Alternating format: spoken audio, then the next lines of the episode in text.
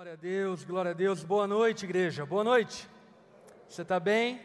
Cumprimente quem está perto de você aí, quem está do seu lado, quem está atrás, na sua frente. Dê um oi, um sorriso muito carinhoso. Para você que também está nos acompanhando de casa, seja muito bem-vindo à nossa casa. E é uma alegria enorme tê-los aqui conosco, ainda que à distância. Antes de mais nada, eu gostaria de separar um momento para nós orarmos pelos pais. Tem pais aqui na casa? Glória a Deus. Os pais, se coloquem em pé no seu lugar. Nós queremos reservar esse tempo como forma de clamar ao Senhor graça e misericórdia no exercício da paternidade, que é deveras um exercício muito árduo e de muita responsabilidade. É importante que saibamos que Deus é Pai e nós somos pais.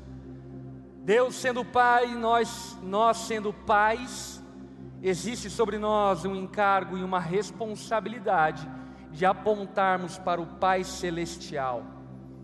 Na nossa conduta, na nossa disciplina, na nossa compaixão, no nosso amor, devemos nos esforçar por sermos a expressão de Deus na vida dos nossos filhos.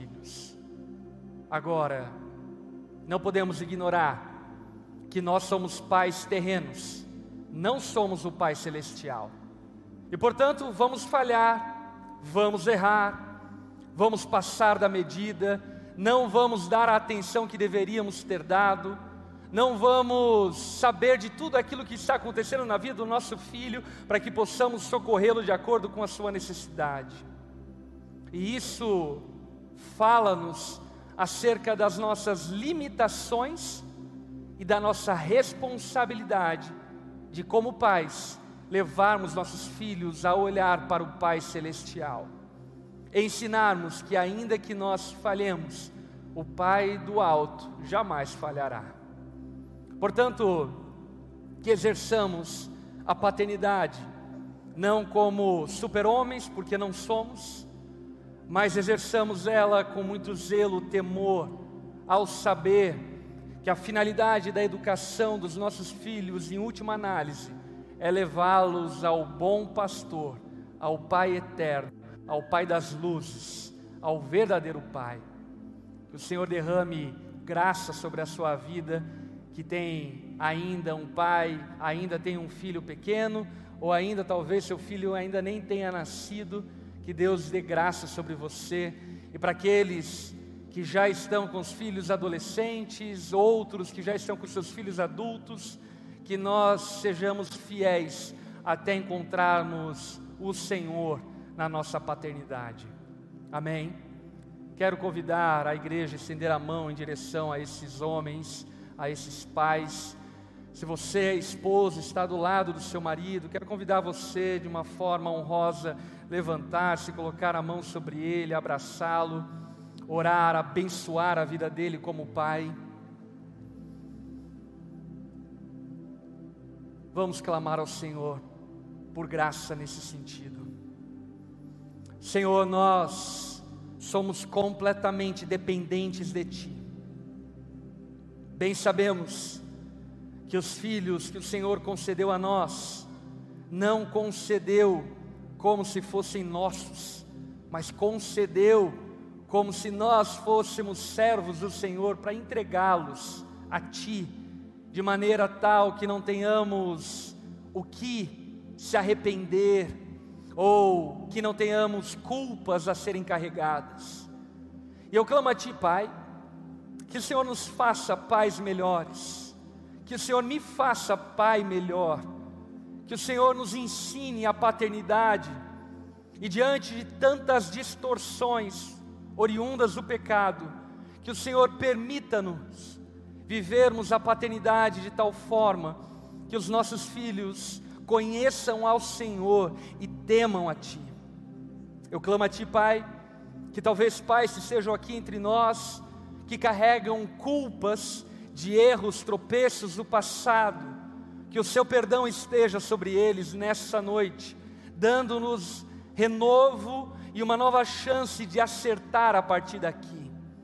E aqueles pais que ainda são novos, que logo cedo eles aprendam a depender do Senhor no exercício da educação, da disciplina dos seus filhos.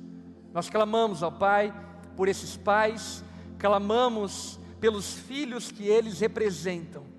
Que o Senhor conceda-nos famílias saudáveis que glorifiquem ao Senhor, famílias humanas que têm erros e falhas, mas que ainda assim temam ao Senhor e o glorifiquem em tudo que fazem. Abençoe esses pais, em nome de Jesus que nós oramos. Amém e amém. Aleluia. Você pode dar uma salva de palmas honrando esses pais. Você, esposa, que está do lado do seu marido, eu quero convidar você em uma frase, dar uma palavra de encorajamento ao seu marido como pai, nesse ano novo comemorando a paternidade dele, dê uma palavra de encorajamento a ele, ou talvez uma palavra de honra, e pode também tomar assento. Glória a Deus. Quero também aproveitar essa ocasião para cumprimentar quem está visitando a gente pela primeira vez. Se tem alguém aqui na nossa casa pela primeira vez, levante uma das suas mãos no seu lugar e permaneça com a sua mão erguida os nossos voluntários vão até você entregar um presente nosso como igreja, para que você sinta-se acolhido, recebido no nosso meio. Nosso desejo é que você sinta-se em casa e seja profundamente abençoado aqui. Se você também está nos acompanhando pela primeira vez através da internet, manifeste-se no chat dizendo: É a minha primeira vez, para que também possamos te receber, te acolher e de alguma forma te abraçar através da internet Enquanto isso, igreja deu uma salva de palmas recebendo a esses queridos.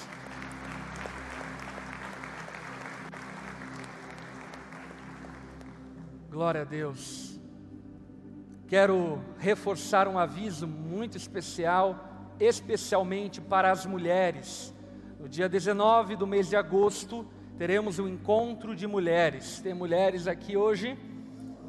Glória a Deus. Vai ser uma noite muito especial. Vai estar conosco a Val esposa do meu amigo Douglas Gonçalves do Dizescope e vai estar ministrando as mulheres nessa noite. Portanto, marido, dê uma folga à sua esposa, fica com a bronca das crianças da casa, libera sua esposa para estar aqui tranquila e em paz para poder usufruir desse tempo e ser edificada, porque eu tenho certeza que você vai agradecer por tudo aquilo que elas aprenderão nesse tempo juntos no dia 19. Inclusive, no período da tarde, mais à frente, nós vamos passar as informações precisamente. Vai ter também um encontro das mães. Dia 19, durante o período da tarde, vai ter um encontro de mães, principalmente mães ainda com crianças mais novas, aonde vamos estar conversando sobre a maternidade e assim por diante. Portanto, fique atento a isso e para ficar atento, baixe o nosso aplicativo Onda Dura na iOS e também na Play Store, para estar conectado a tudo aquilo que está acontecendo na nossa igreja. Ok? Feito o aviso, quero convidar você abrir a sua Bíblia no texto do Evangelho de Jesus segundo João Marcos, no capítulo 2, versículo 18. Marcos, capítulo 2, versículo 18.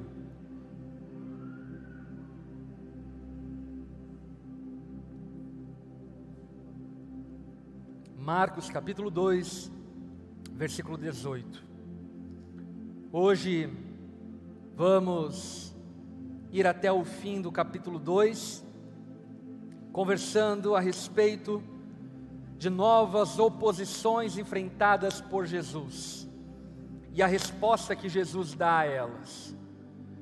É importante lembrarmos e sabermos que João Marcos, esse que escreveu o Evangelho segundo João Marcos, ele estava empenhado em fazer-nos cônscios e nos fazer sábios a respeito do Evangelho de Jesus, o seu ministério e na, da natureza do cristianismo. Ao longo do capítulo 2, Jesus vai enfrentando diversas oposições E a resposta dele a essas oposições revela um pouco acerca da nossa fé e da maneira como devemos viver essa fé, praticando a religião cristã de maneira tal como Jesus estabeleceu e não como os religiosos hipócritas daquele contexto e ao longo da história tentam de alguma forma forçar-nos a viver. João Marcos estava empenhado em nos dar um relato preciso, fiel, acerca de quem era Jesus, como servo sofredor, como filho de Deus e como aquele que veio estabelecer o seu reino e, portanto, chamar seus discípulos para o seguir e dessa forma ensinar-nos, mais precisamente, agora a partir do verso 18, o como a religião cristã deve ser vivida. O título da mensagem que eu quero compartilhar com os irmãos essa noite, eu intitulei de A Religiosidade oferece algemas, Jesus quebra as algemas. Repita comigo: a religiosidade oferece algemas, Jesus quebra as algemas. Jesus é muito enfático em dizer que aqueles que estavam cansados e sobrecarregados deveriam ir até Ele, que Ele os faria descansar tomando o seu jugo e o seu fardo, que é leve e suave. Quando Jesus fala isso, ele está falando sobre essa imposição megalomaníaca dos religiosos daqueles dias, que eram judeus, especialmente os do partido farisaico, que tentavam impor regimes pesados para se seguir a Jesus, para se temer a Deus, para se adorar a Deus. E aqui então Jesus a partir do verso 18, vai nos falar muito acerca da natureza da nossa fé. Acompanhe a leitura, verso 18. Certa vez, quando os discípulos de João e os fariseus estavam jejuando, algumas pessoas vieram a Jesus e perguntaram: por que seus discípulos não têm o hábito de jejuar como os discípulos de João e os discípulos dos fariseus. Jesus respondeu: Por acaso os convidados de um casamento jejuam enquanto festejam com o noivo? Não podem jejuar enquanto o noivo está com eles. Um dia, porém, o noivo lhe será tirado e então jejuarão. Permaneça com a sua Bíblia aberta, nós ainda vamos ler alguns versículos, mas por hora, baixe tua cabeça, feche seus olhos e vamos orar ao Senhor. Senhor, diante da Sua palavra, com santo temor e reverência, nós clamamos, fale conosco. Fale conosco, porque temos fome das palavras que saem da Sua boca. Nós temos sede de Ti, Jesus. O Senhor é o nosso alimento, o Senhor é a nossa bebida.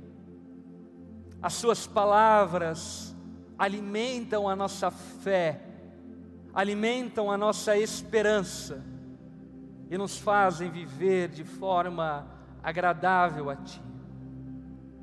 E nessa noite, diante da Sua palavra, nós clamamos: fale conosco, tenha misericórdia de nós e ensina-nos o caminho da justiça, da verdade e do juízo. Nós clamamos, Espírito Santo de Deus, quebranta-nos e leva-nos a um lugar de discernimento e entendimento da Sua palavra, para que ela possa nos transformar segundo a imagem de Jesus levando-nos a viver a verdadeira religião, para que dessa forma não sejamos assolados pela hipocrisia, pela opressão religiosa que por vezes leva-nos para longe da tua palavra e do Senhor. Abençoa-nos com graça nessa noite, Espírito Santo de Deus. Nós clamamos e oramos no nome santo de Jesus. Amém e amém.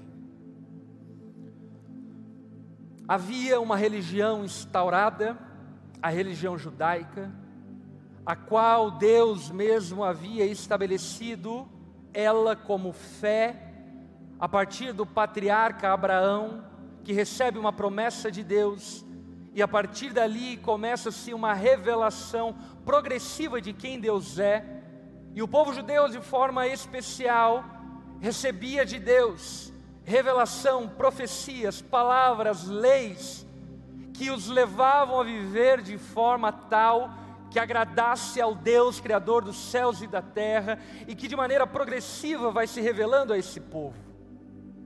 Porém, ao longo da trajetória da religião judaica, foi se estabelecendo diversos momentos aonde houveram diversos distúrbios e desvios daquilo que eles haviam recebido originalmente de Deus. Ao ponto que, por exemplo, no segundo templo, há uma grande distância entre a lei mosaica que Deus havia dado através do profeta Moisés e as práticas cobradas e exigidas pelos mestres rabinos e assim por diante. Jesus vem dentro desse contexto, aonde há diversos acréscimos à religião judaica, à palavra de Deus, e esses acréscimos, em grande medida, não apenas eram acréscimos, mas em muitos momentos, por causa dos acréscimos, eram distorções profundas daquilo que Deus esperava e daquilo que Deus realmente ansiava e desejava do seu povo. Ao ponto de que a religião judaica foi se transformando cada vez mais em alguns contextos e, obviamente, em algumas pessoas, aparente e pouco alegre, feliz e leve. Pouco a ver com aquilo que remonta à libertação da escravidão do Egito. Pouco a ver com aquilo que remonta à salvação por meio de Noé e da sua arca.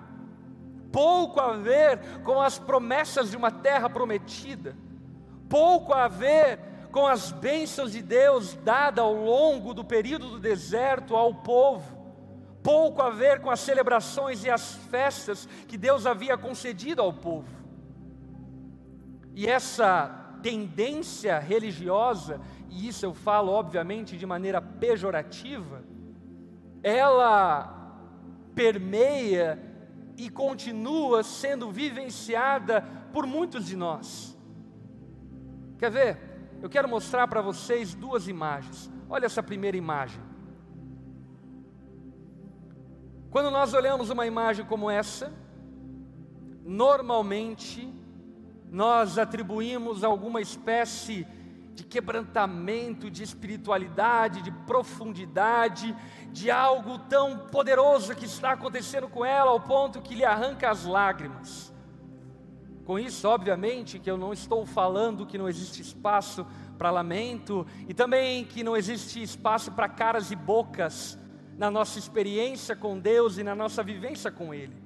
Porém, existe uma espécie de rótulo aonde nós rotulamos pessoas espirituais a partir de uma imagem semelhante a essa. Por exemplo, eu como pregador que roda bastante o Brasil e o mundo, observo o quanto as pessoas elas teatralizam e aqui então de maneira pejorativa a sua experiência com Cristo, fazendo caras e bocas para se demonstrar mais espiritual. Talvez alguns que têm vivência de igreja entendem muito bem o que eu estou falando.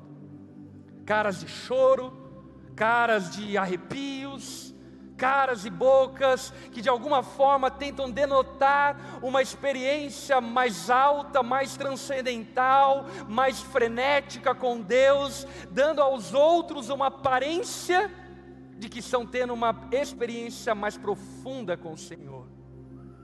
E esse tipo de rotulação não está apenas nas afeições. Por exemplo, está nas vestimentas. Por isso hoje eu vim de paletó. Não, brincadeira, estava fazendo um casamento. Mas muitos acabam uniformizando a fé e dizendo: olha, esse tipo de vestimenta é mais sacra, esse tipo de vestimenta é mais espiritual do que aquele outro tipo de vestimenta. Eu concordo que a gente tem que vir para a igreja bonitinho, amém? Ainda mais os solteiros. Mas, certamente, esse tipo de ideia leva-nos por vezes a vivermos um tipo de experiência cristã extremamente performática, distante da essência da nossa fé, como se Deus tivesse exigido que nós fizéssemos uma espécie de dramatização da nossa experiência com Ele. Olha só a segunda imagem. Talvez olhando uma imagem como essa, nós pensamos, ah, ela está em qualquer outro lugar menos em um culto. Mas a pergunta que eu faço é: por que ela não poderia estar num culto? Ou por que ela não poderia estar em um momento de oração e adoração? Porque uma imagem de alguém sorrindo, nós talvez atribuímos a algum tipo de festa ou algum tipo de casamento e pouco a experiência com Deus a vivência de adoração e de serviço a Ele. Porque de alguma forma nós rotulamos a nossa experiência com o Senhor de maneira que esse tipo de imagem parece que muitas vezes não é bem-vindo e nem mesmo combina com uma espiritualidade saudável. O que eu quero que você saiba é que esse tipo de rotulação não tem nada a ver com a palavra de Deus e tão pouco tem a ver com o cristianismo. Até porque, palavras de Jesus, ele compara a vida cristã como uma festa de casamento. E festa de casamento é alegria. Festa de casamento é celebração. Festa de casamento é algo genuinamente bom Portanto, olhando essas imagens, nós devemos fugir das tendências farisaicas impostas pelos fariseus daqueles dias e nos aproximarmos de uma experiência dos discípulos, que até mesmo pela religião vigente daqueles dias eram quistos e vistos como pessoas inadequadas para adorarem a Deus. Jesus, aqui com os seus discípulos, nessa porção de texto em que nós lemos, ele está falando sobre jejum e sobre uma cobrança feita pelos fariseus, dizendo: por que, que os seus discípulos não jejuam? Você lembra no Sermão do Monte que, por exemplo, Jesus falava que os religiosos, em grande medida, jejuavam para falar para os outros que estavam jejuando. Enquanto o jejum segundo o relato bíblico, tem um sentido muito mais pesado do que festivo. Por exemplo, o jejum nas Escrituras, ele era praticado como forma de lamento e luto devido à perda de alguém. O jejum, em muitos momentos, ele estava associado ao pecado e a uma manifestação de arrependimento. E o que eu quero dizer com isso, obviamente, que o jejum não é uma prática que nós devemos rejeitar, porém, nas palavras de Jesus ficam muitas coisas entendidas por mim e por você que não podem ser ignoradas. Dentre elas, Jesus afirma de maneira categórica que não fazia sentido os discípulos jejuarem enquanto ele estava com eles. Porque eles vão buscar a Deus se eu estou aqui com eles? Porque eles vão lamentar se o noivo está com eles? Porque eles vão chorar se a própria alegria se fez carne? Porque eles vão prantear se a paz de Israel está pisando em Israel? Não havia sentido a prática do jejum pelos discípulos de Jesus. Os fariseus diziam: Olha, os seus discípulos de Jesus não jejuam, como por exemplo os discípulos de João Batista. Mas o que é interessante é que há uma concordância teológica acerca disso, é que os discípulos de João Batista estavam, batiz... estavam sendo, estavam na prática do jejum, porque João Batista ou estava preso ou morto. Eles então estavam jejuando para lamentar a prisão ou possivelmente a morte de João Batista a essa altura do campeonato. Os próprios fariseus levaram ao extremo a prática do jejum, ao ponto de se orgulharem de falarem que eles jejuavam duas vezes por semana, e isso tornava eles pessoas mais espirituais. Jesus, Ele está diante disso, oferecendo aos ouvintes dele, naqueles dias e ainda hoje, a verdadeira religião a verdadeira fé. A verdadeira religião, a verdadeira fé, não nos oferece algemas. A religião, criada, manipulada, ampliada, expandida pelos homens, nos fazem escravos. Mas Jesus veio para que sejamos livres. O apóstolo Paulo mesmo dizia à igreja de Gálatas: Se Cristo os libertar verdadeiramente, vocês serão livres. Portanto, o cristianismo tem muito mais a ver do que com liberdade do que com escravidão. Enquanto a religião oferecia algemas, Jesus oferecia liberdade. A religião judaica assim como hoje o cristianismo em muitos ambientes, havia transformado a vida religiosa em um fardo pesado, em ritos sagrados intermináveis, instrumentos de opressão e de performance. Como falei anteriormente, o jejum de fato era uma prática bíblica. Mas, por exemplo, essa prática era exigida pela palavra de Deus em um dia no ano, no dia da expiação. Mas os judeus ampliaram isso de tal forma a qual eles lamentavam e jejuavam duas vezes por semana para aparentarem uma espiritualidade que genuinamente não era a espiritualidade que eles carregavam. Enquanto a religiosidade oferece algemas, Jesus oferece liberdade. Jesus oferece festa. Jesus transformou o funeral em uma festa de casamento. Ele é o noivo que veio se casar. Ele é aquele que nos convida para as bodas do Cordeiro. Ele é aquele que nos chamou para fazer parte dessa celebração eterna junto a Ele.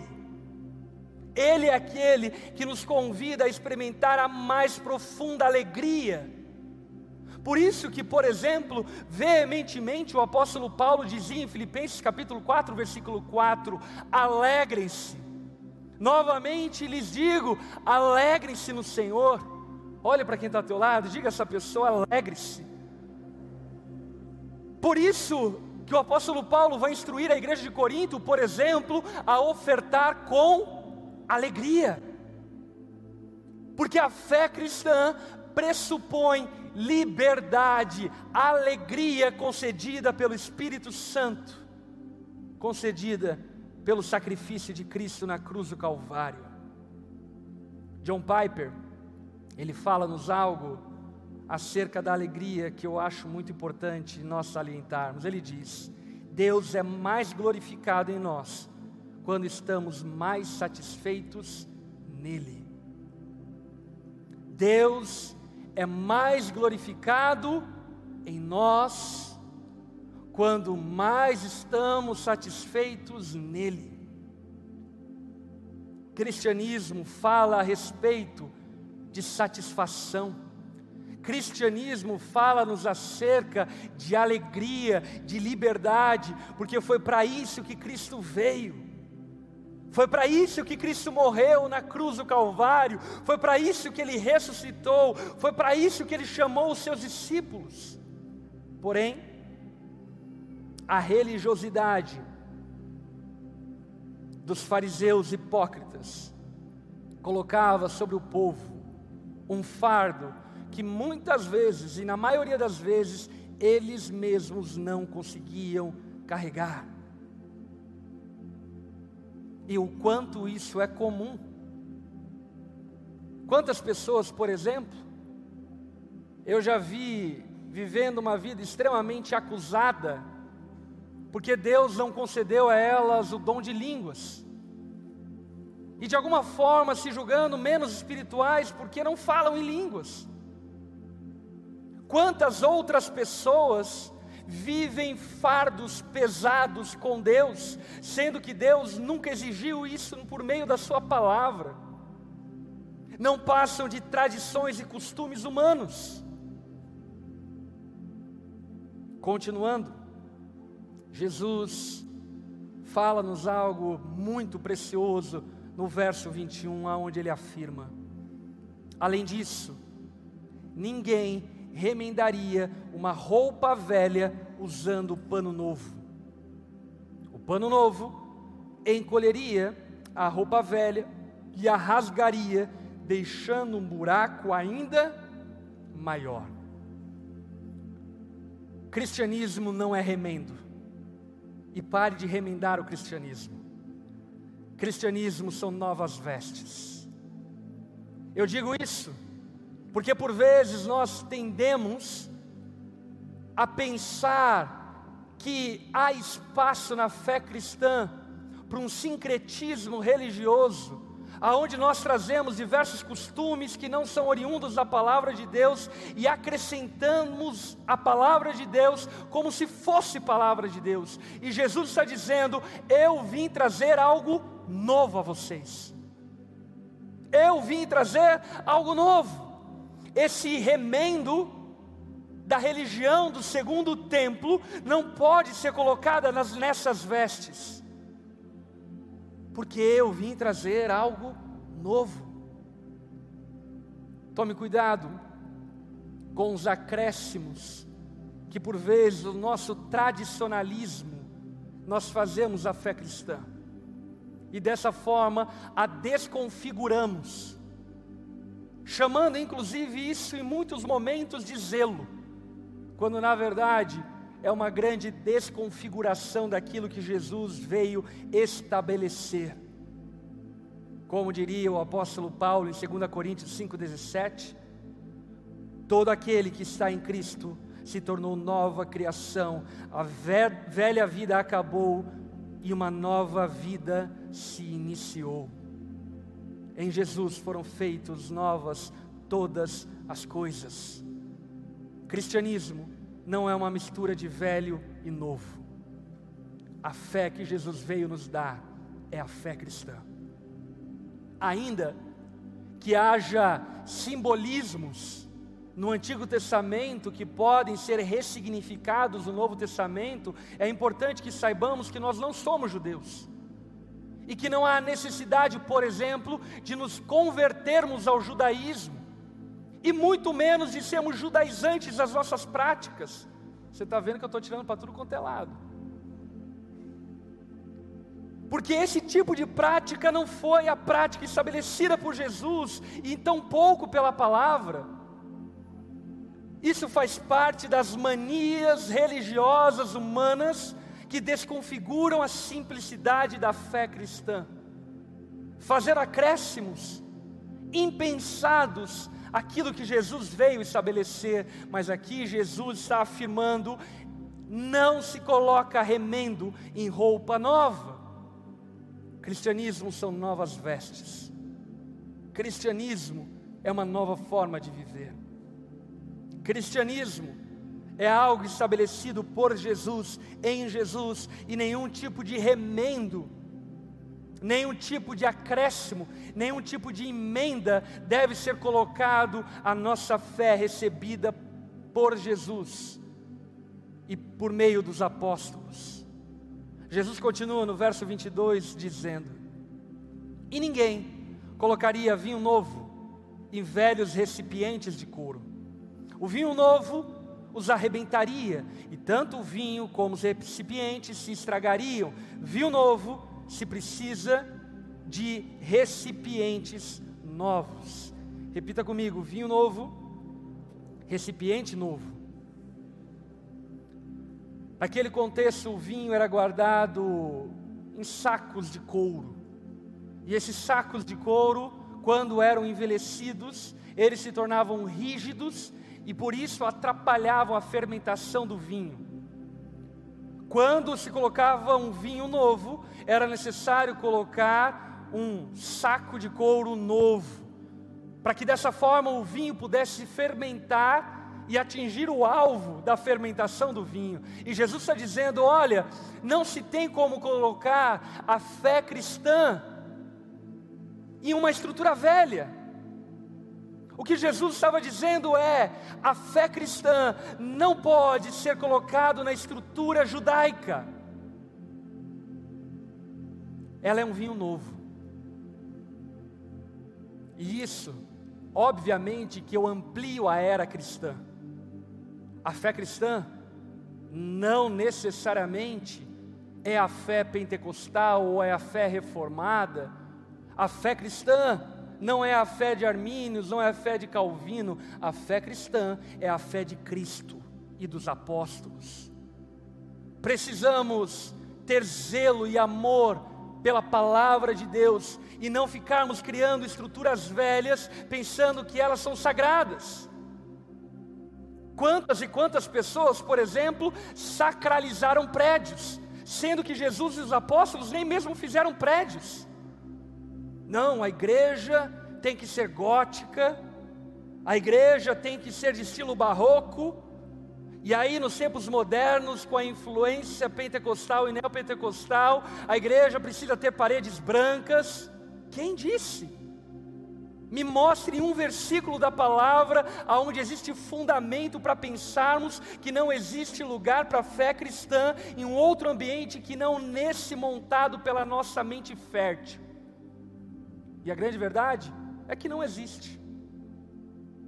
Porque o cristianismo é um vinho novo. E esse vinho novo precisa de uma estrutura nova. Estrutura tal oferecida por Jesus e pelos seus apóstolos. Diante disso, nós prosseguimos tocando em outro assunto delicado. Verso 23. Num sábado, Enquanto Jesus caminhava pelos campos de cereal, seus discípulos começaram a colher espigas. Os fariseus lhe perguntaram: por que seus discípulos desobedecem à lei, colhendo cereal no sábado? Os judeus, fariseus, eles viram os discípulos colhendo cereal e colhendo cereal, eles arguíram Jesus e perguntando a Jesus, disseram: por que, que eles estão fazendo isso? Por que, que eles estão fazendo isso no sábado? Mas a grande verdade é que os discípulos não estavam fazendo absolutamente nada de errado segundo a lei. Nada. Pelo contrário, a lei contemplava em Deuteronômio capítulo 23, versículo 24, exatamente a prática dos discípulos de colher as espigas que caíam e dessa forma eles não estavam roubando.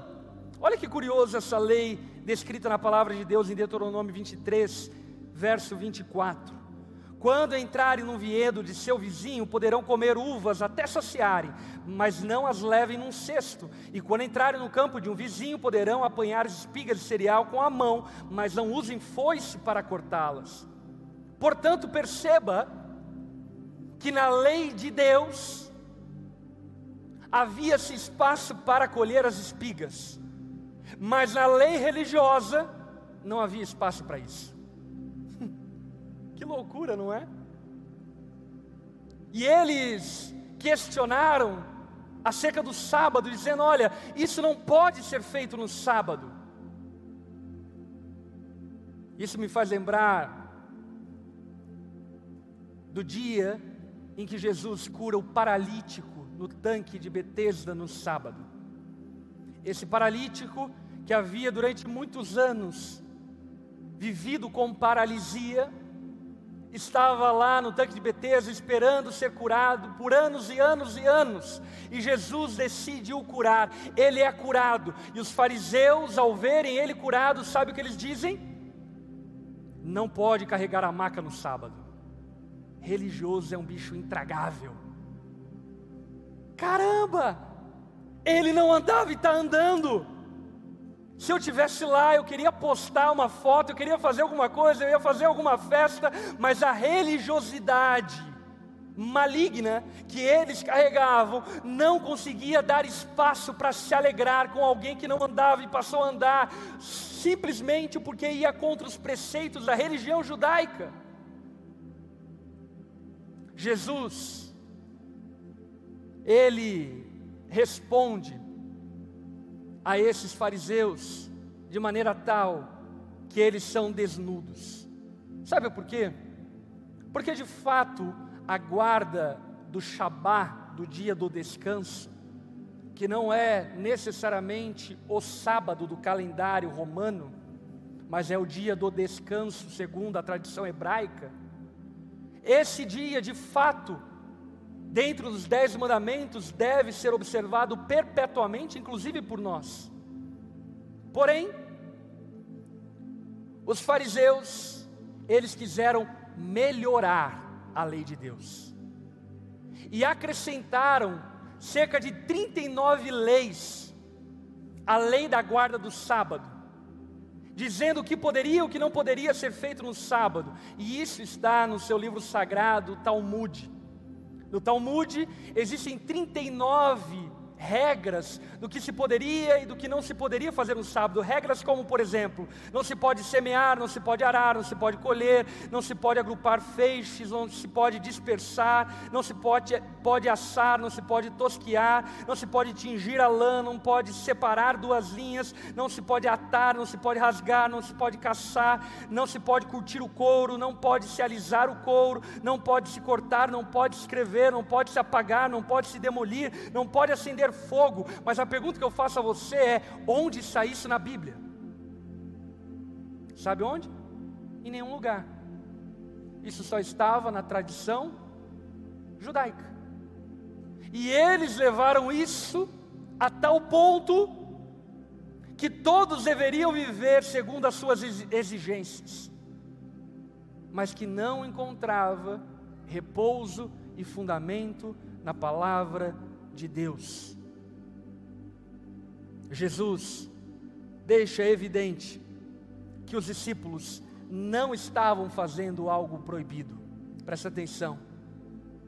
Eles não estavam fazendo algo proibido segundo a lei de Deus, mas eles estavam fazendo algo proibido segundo a religião judaica. Você consegue entender a diferença?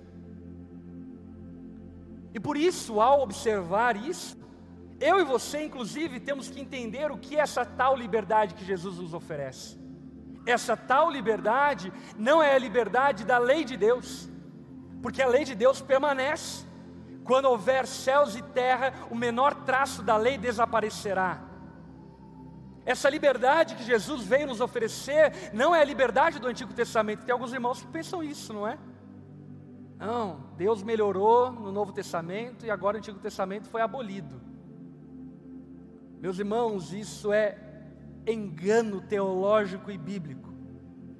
Agora, o que Jesus demonstrou de maneira clara e evidente, que os discípulos estavam sendo cobrados não pela lei de Deus, mas por causa das suas tradições.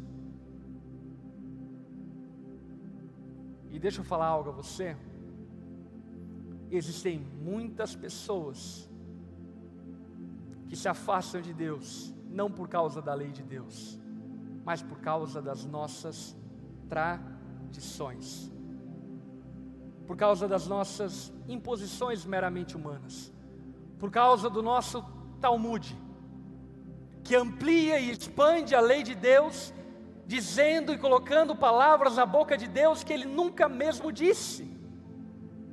Coisas como tingir cabelo, cortar cabelos e tantas outras coisas malucas.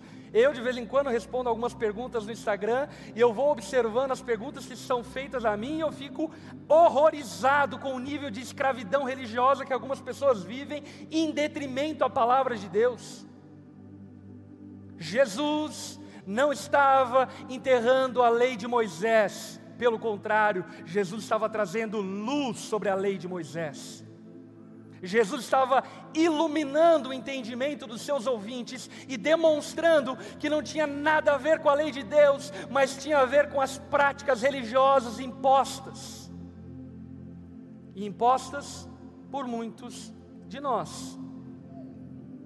E não se ache muito melhor porque você está numa igreja com parede preta e com jogo de luz. Facilmente nós tropeçamos e caímos no mesmo erro. Rotulamos de sagrado aquilo que não é sagrado. Práticas, por exemplo, pessoais, como ore todo dia de manhã, maravilhoso. Mas não existe nenhum mandamento bíblico que nós devemos orar todo dia de manhã. Se você ora, glória a Deus por isso. Não, leia três capítulos por dia, maravilhoso. Nós temos que ler a palavra de Deus, estudar e examinar ela. Mas você não é menos santo se você não ler três capítulos por dia. Quantos estão entendendo o que eu estou falando? Temos que entender aquilo que a palavra de Deus diz, aquilo que pode até ser uma boa recomendação, mas que não é necessariamente a palavra de Deus. Jesus demonstra de maneira muito clara que os seus discípulos não estavam infringindo a lei de Deus, eles apenas estavam infringindo as leis do Talmud, que não tem inspiração divina. Verso 25: Jesus respondeu: Vocês não leram nas Escrituras o que fez Davi? Quando ele e seus companheiros tiveram fome, ele entrou na casa de Deus nos dias em que Abiatar era sumo sacerdote, comeu os pães sagrados que só os sacerdotes tinham permissão de comer e os deu também aos seus companheiros. Jesus encontra nas escrituras sagradas evidência para demonstrar a liberdade que seus discípulos tinham de comer espiga no dia do sábado citando Davi, dizendo: Olha, Davi comeu pães que eram sagrados, mãe, pães que não deveriam ser comidos, mas porque ele e os seus homens estavam com fome, eles comeram desses pães. E aí, o que você vai dizer de Davi? Sabe que isso nos fala? Que pouco conhecimento da Bíblia faz mal e muito conhecimento da palavra liberta. Quanta gente escravizada no seu pouco conhecimento. Sabe aquela velha história? Ah, algum lugar da Bíblia diz isso. Qual lugar? Onde? Coisas imaginadas, pensadas, articuladas, arquitetadas muitas vezes frases de efeito, clichês de pregadores que são adotadas como palavras de Deus, que simplesmente não são palavras de Deus. Que eu e você tenhamos fome pela palavra de Deus. Por isso que, inclusive, como igreja, o nosso esforço genuíno é transmitir a vocês a palavra de Deus, é ensiná-los exaustivamente aquilo que a palavra de Deus diz e não aquilo que a tradição, os costumes dizem. Pouco conhecimento nos faz escravos, muito conhecimento nos liberta. Caminhando para a reta final, verso 27. Então Jesus disse: O sábado foi feito por causa do homem, e não o homem por causa do sábado. Portanto, o filho do homem é Senhor até mesmo do sábado. Deus, na criação, estabeleceu na sua ordem criacional o Shabá, o sábado. O homem foi criado no sexto dia. E no sétimo dia, então, ele contemplou a Deus, e no sétimo dia ele relacionou-se com Deus. Jesus está trazendo à tona algo que eu e você precisamos compreender. Não é Deus que precisa do nosso sábado, somos nós que precisamos do descanso. Deus não é mais Deus, porque nós obedecemos ao mandamento de guardar o dia do descanso e adorarmos a Ele em um culto público como esse. Não. É eu e você que precisamos adorar a Deus semanalmente. Porque eu não sei você. Se eu deixo de adorar a Deus semanalmente, eu começo a criar um monte de minhoca na minha cabeça, a minha fé começa a esmurecer, porque eu preciso devotar a Deus honra, glória, oferta, eu preciso dignificar a Ele, porque o meu coração é uma fábrica de ídolos. Portanto, o descanso não foi feito para Deus, o descanso foi feito para nós. Deixa eu ir um pouco além. Os mandamentos não foram feitos para Deus, os mandamentos foram feitos para nós.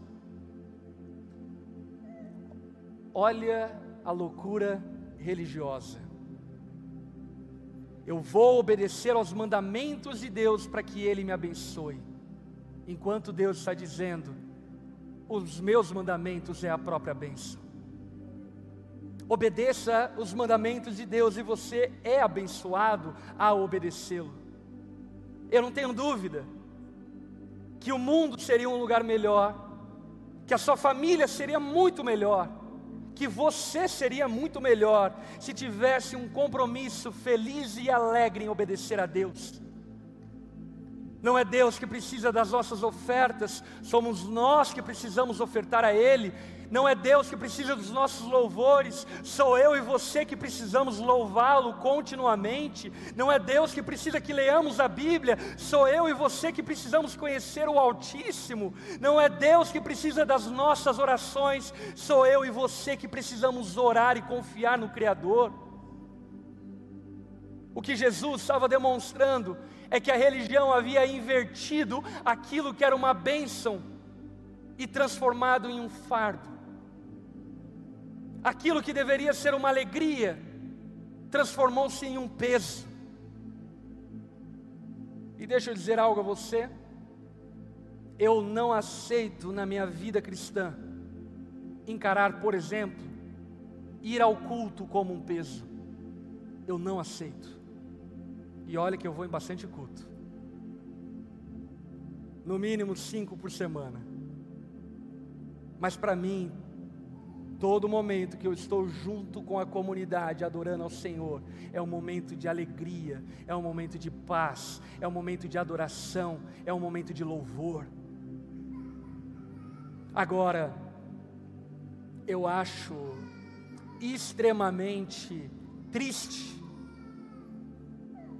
e deprimente tantas pessoas que obedece aos mandamentos de Deus como forma de coagir Deus a abençoá-los. Meus irmãos, os mandamentos de Deus são a própria bênção, o sábado é a própria bênção. Comece a praticar isso. Separe um dia da sua semana para descansar do seu trabalho, dedicar ao Senhor, adorar a Ele e veja se você não vai ter uma vida mais saudável.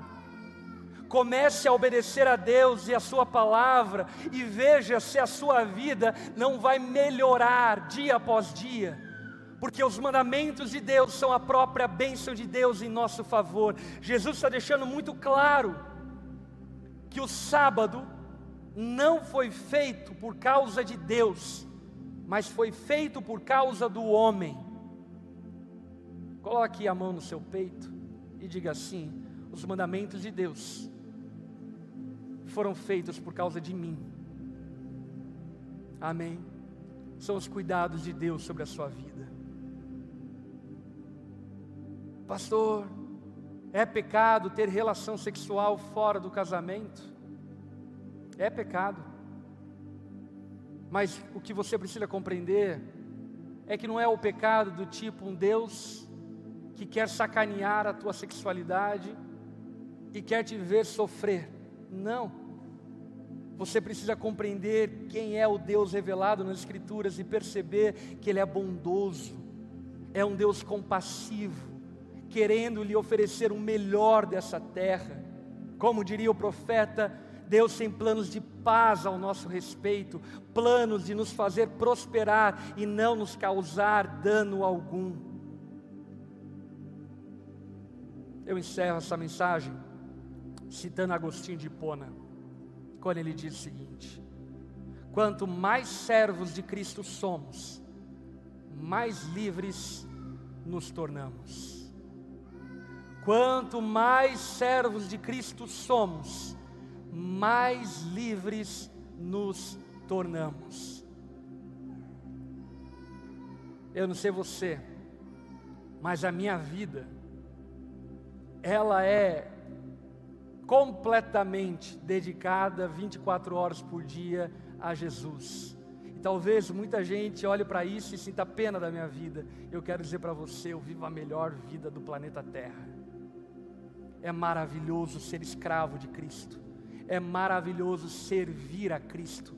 É maravilhoso servir a obra dele, é maravilhoso ser escravo dos mandamentos de Cristo, obedecê-los, esforçar em obedecê-los não como forma de obtenção de bênçãos, mas como forma de entender que um Pai amoroso me adotou, me fez filho e tem me dado instrução para viver uma vida alegre, bem-sucedida e em paz.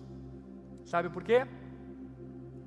A religiosidade oferece algemas, mas Jesus retira de nós todas as algemas. Aleluia. Baixe tua cabeça, feche seus olhos.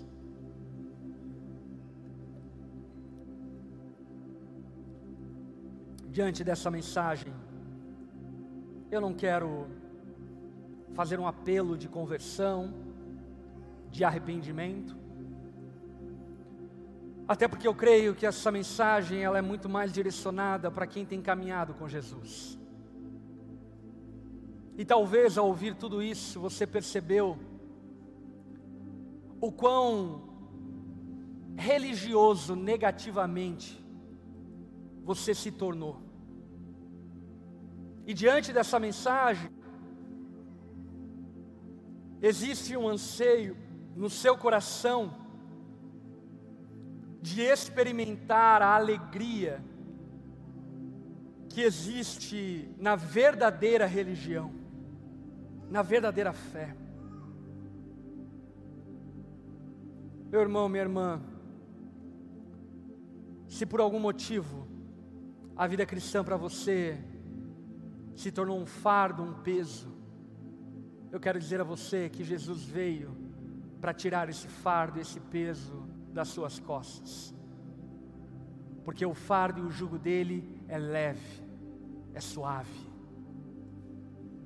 Se você é essa pessoa, eu quero muito orar por você. E queria convidar você a levantar uma das suas mãos no seu lugar. Se você é essa pessoa que de alguma forma tem vivido uma vida pesada com Deus, eu queria te encorajar a levantar uma das suas mãos no seu lugar. Eu quero ver você, eu quero orar por você. Amém. Amém. Você que levantou sua mão, pode baixá-la. Senhor, nós colocamos diante do Senhor a vida desses irmãos. Nós não entendemos e não sabemos de onde surgiu esse fardo e esse peso que porventura eles estão carregando. Mas nós, por meio da Sua palavra, sabemos que tu és a verdadeira libertação e que tu veio nos conceder a verdadeira liberdade. Por isso, Jesus, nós clamamos a Ti, tire esses fardos, essas culpas, esses pesos, impostos não pela Sua palavra, mas impostos pela fantasia de homens e talvez deles mesmos. Devolva a alegria da salvação que se esvaiu no tempo. Devolva a satisfação de adorar ao Senhor, de servir a Ti. Espírito Santo de Deus, renova neles um espírito pronto e alegre. Que no nome de Jesus, nessa noite, o Senhor possa desfazer toda a cadeia que tem os aprisionado e os arrastado para uma vida apática na fé. Como igreja, ó Pai, nós clamamos e oramos pela vida desses irmãos, pedindo Sua graça, socorro sobre eles.